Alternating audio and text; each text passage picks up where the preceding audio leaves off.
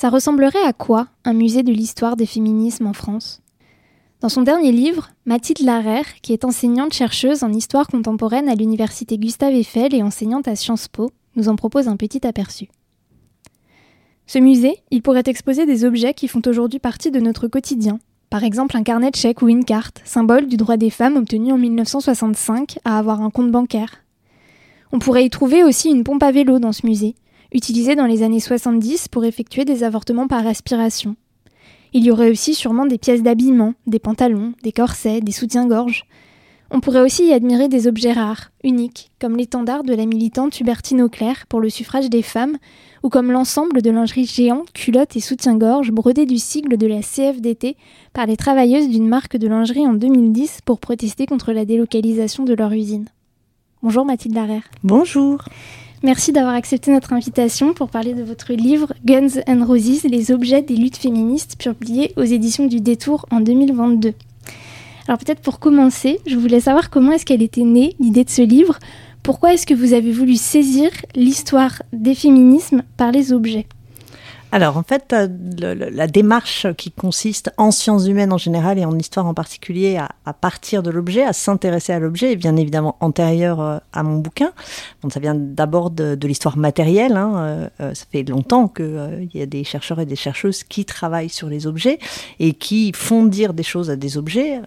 et puis ensuite, il y a eu une utilisation un peu différente de cette approche par les objets dans un livre hein, qui s'appelle Le magasin du monde qui a été euh, publié, je pense, maintenant il y a 2-3 ans, euh, sous la direction de Pierre Singaravelou et, Sylvain Venner et qui en fait à partir euh, d'un objet montrait comment en fait il y a une mondialisation, comment je, prendrai un exemple parce que c'est peut-être plus clair, mais voilà le, piano a pour conséquence, ben, il faut bien faire les, touches en ivoire, donc on va on va tuer des éléphants pour faire les touches en ivoire et après en même temps la circulation de cette pratique bourgeoise genrée au demeurant, c'est pourtant souvent les filles qui font du piano. Bon, donc voilà il y avait il y avait cette approche qui est pas exactement la mienne hein, parce que il s'agit plutôt de, faire vraiment l'histoire d'un objet, euh, de euh, sa création à sa réception, à ses usages et de montrer comment euh, tout ça s'inscrit dans une histoire globale.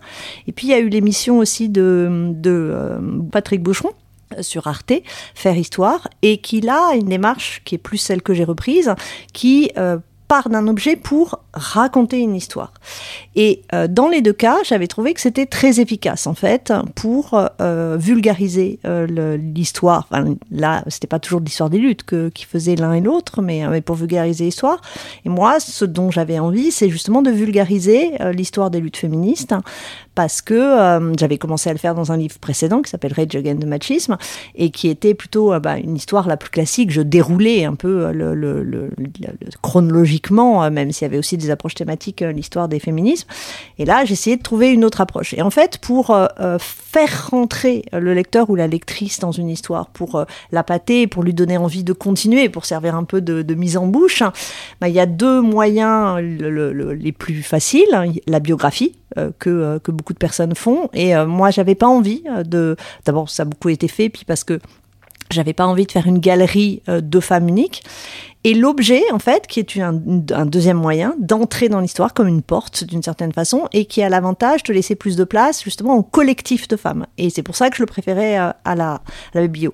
Donc je suis partie, euh, je suis partie de ça, de cette démarche, et en me disant, ben certes, il y avait quelques émissions euh, de, faire l'histoire qui parlaient des femmes, il y avait quelques objets dans le magasin du Monde qui parlaient des femmes, mais je me suis dit, je vais concentrer en essayant justement de voir ce que l'on pourrait faire. Alors au début, je me dit peut-être les femmes, hein, non parce que les objets sont genrés, c'était intéressant de, partir de là, mais en fait j'avais envie de raconter l'histoire des luttes. Et quelque part, j'ai été bien inspirée parce qu'est sorti au même moment le livre, un autre livre sur les objets, genrés, alors moins dans une approche historique, mais, euh, néanmoins euh, qui, qui, incluait une approche historique. Et résultat, les deux livres sont complémentaires, parce que moi, je n'ai retenu que les objets euh, des luttes féministes et pas les objets genrés qui ne sont pas associés à une lutte féministe. Et vous êtes une chercheuse, une historienne qui est spécialiste des mouvements révolutionnaires du 19e siècle. Et je pense que ça fait longtemps que vous vous intéressez aux objets parce que j'ai vu qu'en 2016, vous aviez publié un livre déjà aux presses universitaires de France sur la garde nationale parisienne et il était intitulé L'urne et le fusil. Et ces deux objets qu'on retrouve dans votre nouveau livre, dans Guns and Roses, il y a les guns justement, donc les fusils. Ça a vraiment été un objet de lutte féministe, les fusils Ouais, et les urnes aussi. Alors, c'est vrai que c'est amusant parce que je pense que je ne m'en suis pas rendu compte sur le coup. C'est euh, plus tard que je me suis dit, mais enfin, mon premier livre, c'est les urnes et le fusil. Et là, j'ai les urnes et le fusil. mais voilà, c'était une espèce d'impensé. Hein. Euh, et bon, l'urne et le fusil, le premier, c'est vraiment une histoire de la garde nationale. C'est le titre qui, à l'intérieur, il, bah, il, y a des objets ici, parce que je m'intéressais au fusil de la garde, mais pas de la même façon. Alors, pour revenir euh, sur les fusils, oui, c'est alors c'est pas un, objet de lutte au sens, parce que quand on dit objet de lutte féministe, ça peut être des objets qu'elles utilisent, ça peut être des objets qu'elles revendiquent, ça peut être des objets qu'elles rejettent. Et les femmes, les féministes, ne se sont pas armées de fusils pour attaquer le patriarcat. Euh, même s'il y a des, affiches dans les années 70 euh, et jusqu'à nos jours euh, qui montrent des femmes armées de fusils et de kalachnikov avec écrit Smash de patriarcat, en réalité, il n'y a pas d'exemple de marche des femmes armées de fusils et qui vont tirer sur les hommes. On est là dans le fantasme plutôt anti-féministe qui a pu imaginer d'ailleurs que les femmes fassent des Saint-Barthélemy des hommes servent de fusil. En revanche, les femmes, les féministes, ont voulu avoir euh, des fusils et l'ont voulu parce qu'on les en a privés. Et, euh, et c'est ça que je fais dans, dans le chapitre qui est consacré. C'est l'histoire d'abord de cette privation, cette privation qui, euh, qui est euh, ancienne et, qui repose sur des conceptions euh, genrées qui, renvoient la femme du côté de la vie et l'empêchent d'avoir accès à tout ce qui peut donner la mort, mais qui se sont surtout euh, activées et, et, qui ont été euh, justifiées par des discours au moment de la Révolution française, au moment où d'ailleurs l'armée est devenue citoyenne et où donc s'est posée la question de la place des femmes dans cette armée et donc plus généralement de la place des femmes dans la citoyenneté, parce que la citoyenneté telle qu'elle est pensée sous la Révolution française et jusqu'une partie du 19e siècle, c'est une citoyenneté armée. Donc donc refuser les armes aux femmes, c'est euh, certes leur, refuser l'entrée dans l'armée euh, euh, et la défense du pays, et en l'occurrence de la Révolution, mais c'est aussi les priver de la citoyenneté. C'est beaucoup plus, c'est beaucoup plus intensément vécu qu'on peut l'imaginer dans un regard de type 21e siècle. Et donc, bah, cette privation des armes, qui a fait l'objet d'un décret euh, euh, au printemps 1793, euh, elle a suscité en réaction de la part de, celles qui ne se désignaient pas comme féministes à l'époque, parce que le mot n'existe pas, mais qui se battaient déjà pour l'égalité femmes-hommes et pour, les droits des femmes, un grand nombre de revendications pour obtenir ce droit au fusil. Ce qu'a montré Dominique Godineau dans sa thèse Les citoyennes tricoteuses, c'est que les femmes de la Révolution française ont plus revendiqué les armes qu'elles n'ont revendiqué les fusils. Et après, je continue à, voir comment, au XXe siècle, 19e, 20e siècle, cette revendication de rentrer dans l'armée, euh, de, euh, de servir dans les forces de l'ordre, euh, est une revendication qui est présentée par les femmes comme une revendication d'égalité refus de euh, d'être à, l'écart euh, d'une d'une fonction, d'un titre, d'un grade, d'une place dans un corps, euh, au simple à la simple raison qu'elles sont femmes. Et on a parlé un petit peu déjà des urnes. Souvent, quand on pense au féminisme, on pense aux suffragistes, aux suffragettes et aux droits de vote des femmes.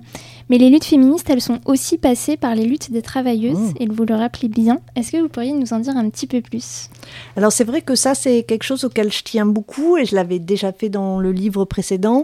Euh, je trouve que l'histoire des féminismes tend un peu trop à invisibiliser l'histoire des travailleuses au sein euh, des luttes féministes. Euh, ce alors que les luttes des travailleuses, même si c'est dans le cadre du travail, même si c'est pour des revendications euh, salariales ou de conditions de travail qui pourraient concerner aussi les hommes, en fait, sont des luttes genrées parce que le travail est genré, parce que le salaire féminin est inférieur parce que ce sont des femmes, parce que, parce que leurs conditions de travail sont souvent plus dégradées et aussi parce qu'elles sont des femmes, et donc elles se battent comme travailleuses, mais donc comme femmes travailleuses. Et, euh, et, et, ce faisant, euh, elles réfléchissent, elles aussi, à l'égalité femmes-hommes, aux droits des femmes.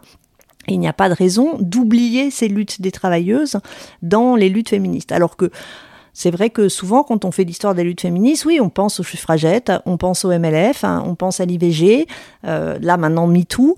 Mais pour moi, par exemple, aujourd'hui, le, le, combat des femmes de chambre de l'hôtel Accor est un combat certes social, mais tout aussi féministe que l'est le mouvement MeToo euh, dans le cinéma hollywoodien.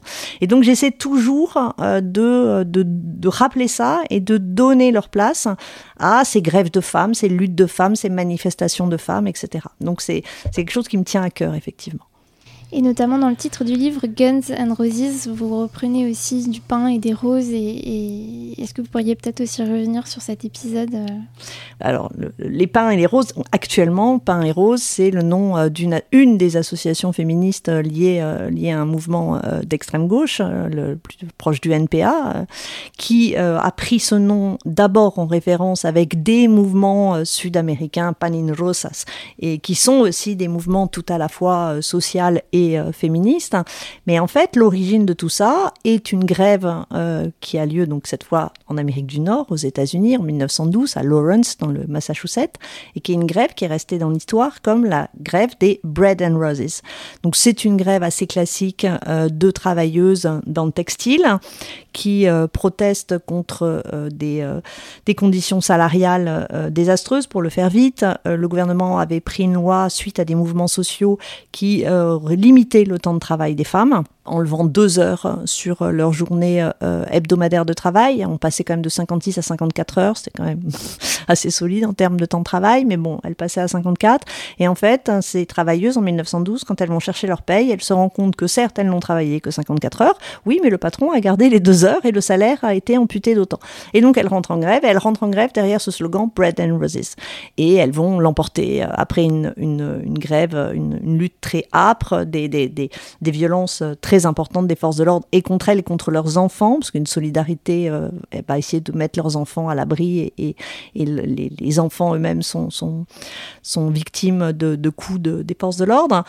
Et donc cette grève est restée comme une grève importante, alors dans, dans l'histoire pas trop du féminisme euh, américain, alors qu'en fait c'est une histoire du féminisme américain, mais euh, du mouvement social américain. Et donc c'est cette grève que je voulais raconter. Même si ce terme, enfin ce slogan, Bread and Roses, ne vient pas vraiment du mouvement social, mais vient en fait euh, du mouvement suffragiste, puisque euh, c'était, euh, on le retrouve dans, plusieurs discours, et notamment un d'une suffragiste américaine, Helen Todd, si je ne fais pas d'erreur. Et c'est derrière ce slogan que les suffragistes de Californie avaient réussi à arracher le droit à un droit de vote local. Et s'en était suivi un poème qui rendait hommage à, à euh, à cette victoire euh, californienne des suffragistes. Le poème s'appelle Bread and Roses. Et voilà comment bah, on passe. Et c'est ça qui est intéressant, c'est qu'on voit la circulation euh, dans des qu'on a tendance à séparer euh, du mouvement féministe, mais qui ne sont pas si séparés que ça, parce qu'en fait, les suffragistes, elles allaient aussi prendre la parole devant les ouvrières. Donc les ouvrières ont pu entendre ce slogan. Le, fameux poème, euh, elles, l'ont lu, hein, parce que le journal dans lequel il est publié est un journal qui est aussi un journal de lutte sociale. Donc il y a cette circulation et qui montre aussi euh, l'importance d'inclure les luttes des travailleuses quand on réfléchit aux luttes féministes. Et dans le livre, vous parlez aussi des luttes des femmes pour l'égalité juridique, l'égalité des droits. Et vous mentionnez, donc là on revient en France, le Code civil napoléonien. Et là je vous cite, deux points ouvrir les guillemets, autant le dire un peu cash, le Code civil de 1804, pour les femmes mariées, c'est une vraie saloperie. La bague au doigt est un boulet au pied. Alors quelles actions ont mené les féministes contre ce Code Napoléon qui, qui, leur mettait un boulet au pied. Oui, alors je vais pas, je vais pas détailler le boulet au pied, mais c'est un vrai boulet au pied, c'est-à-dire qu'une femme mariée est en fait dans la situation euh, d'un ou d'une mineure, c'est-à-dire qu'elle est privée euh, de euh, de toute la capacité euh, civile et juridique euh, qui, qui, qui, est celle d'un homme au même moment. Euh, elle ne peut ni contracter, ni rester en justice, ni passer un examen, ni, ni accepter un boulot, ni toucher un salaire sans l'autorisation de leur. Enfin, c'est, le, code civil et voilà, j'écris saloperie parce que c'est, c'est un bulletin de vulgarisation aussi qui assume un côté un peu militant. J'écrirai pas ça dans un article scientifique, mais objectivement, c'est une saloperie. Et alors les, les, les féministes ont, tout de suite lutté euh, contre le Code civil. Il y a eu des protestations, alors évidemment étouffées dans le contexte dictatorial hein, du régime napoléonien, mais, euh, mais j'évoque euh, les protestations, euh, c'est Caroline Fayol qui a travaillé sur ces questions-là, et donc là je m'appuyais sur les, travaux de Caroline Fayol et, qui montrent comment dans des journaux des féministes ont essayé de glisser en fait des, des critiques contre le code civil.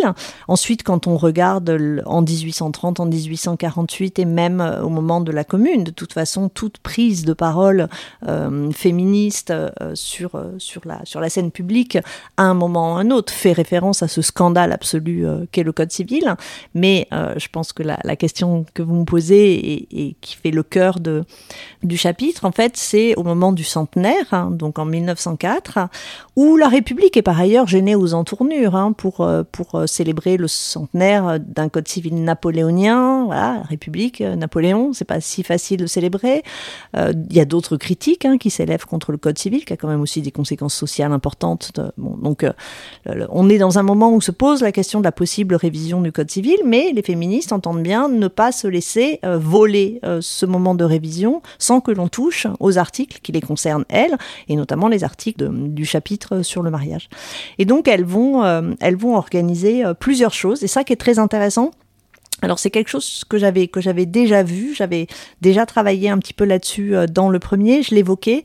Et en fait euh, comme j'avais trouvé un matériel de source intéressante, euh, j'avais proposé à une étudiante en, master 1 de, se saisir de, ce dossier, Emma Payard Poveda, qui au moment où je rédigeais ça a fait un très beau mémoire sur sur ce contre centenaire féministe.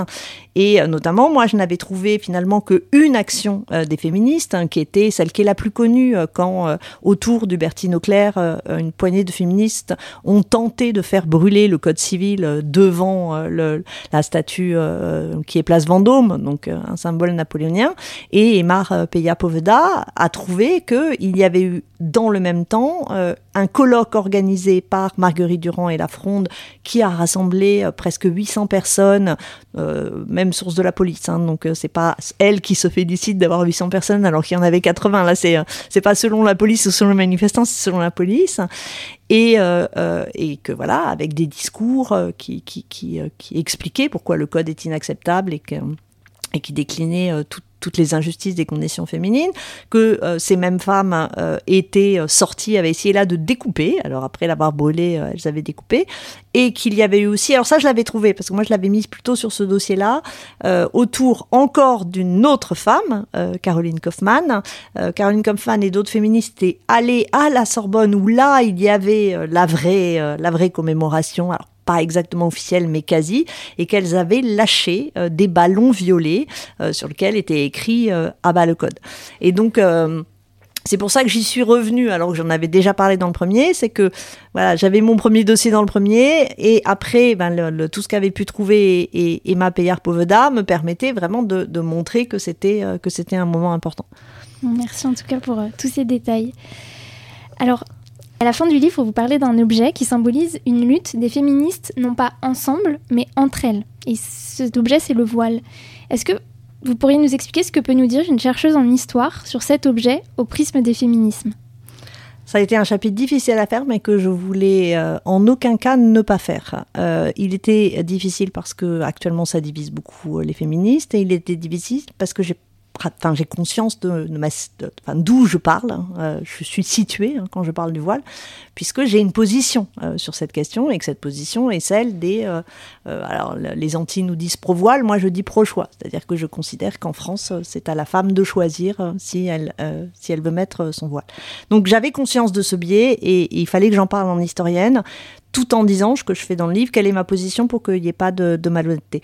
Et en fait, ce que j'ai fait, et, et, je suis évidemment pas la seule à le faire, hein, c'est-à-dire que j'ai rattaché ça à une histoire coloniale beaucoup plus longue et qui montre que euh, le dévoilement est euh, à la fois donc un, répertoire d'action coloniale, hein, euh, on l'a vu en, à Alger lors des cérémonies euh, de dévoilement, euh, à la, au milieu de la guerre d'Algérie, et en même temps euh, est profondément euh, antiféministe hein, parce que euh, c'est vous serez plus jolie sans le voile, vous devez être sous le regard des hommes, etc.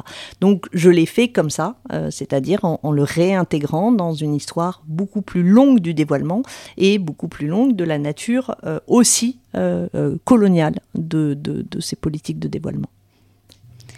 Et pour finir, je me demandais quel était l'objet qu'il vous tiendrait le plus à cœur de voir exposé dans un musée des luttes féministes français tel que vous l'imaginez. Aïe aïe aïe, c'est difficile. Euh...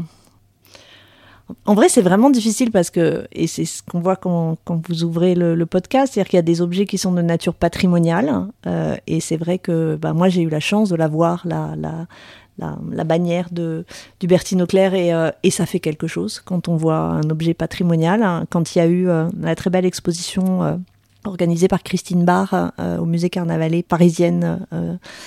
Citoyenne, bah voilà, il y avait plein il y avait quelques objets patrimoniaux comme ça et ça fait un truc.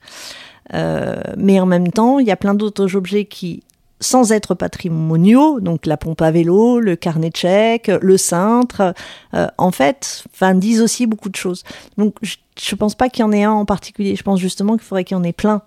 Euh, avec, euh, évidemment, dans un musée, il faudrait aussi des affiches, il faudrait aussi euh, des textes, il faudrait aussi des documents. Il y aurait plein de choses à mettre dedans. Mais, mais évidemment, il y en a, j'aurais, j'aurais de l'émotion à les voir. J'ai pas la même émotion à voir un cintre ou un carnet de chèques. alors que, ouais, sur du patrimonial, ouais. Mais en même temps, pourtant, c'est ça aussi l'histoire des femmes. Merci beaucoup. Mais de rien, merci à vous. Genre etc. est un podcast réalisé par le programme de recherche et d'enseignement des savoirs sur le genre de Sciences Po. La musique est signée Lune. Un lien vers la transcription de cet épisode est disponible en description. Pour aller plus loin, vous retrouverez également en description des liens vers des références bibliographiques dans les récents livres de Mathilde Larère, Guns and Roses et Rage Against the Machism. Si vous avez aimé cet épisode, n'hésitez pas à ajouter des étoiles sur votre plateforme d'écoute et à faire connaître le podcast autour de vous. Merci beaucoup et à bientôt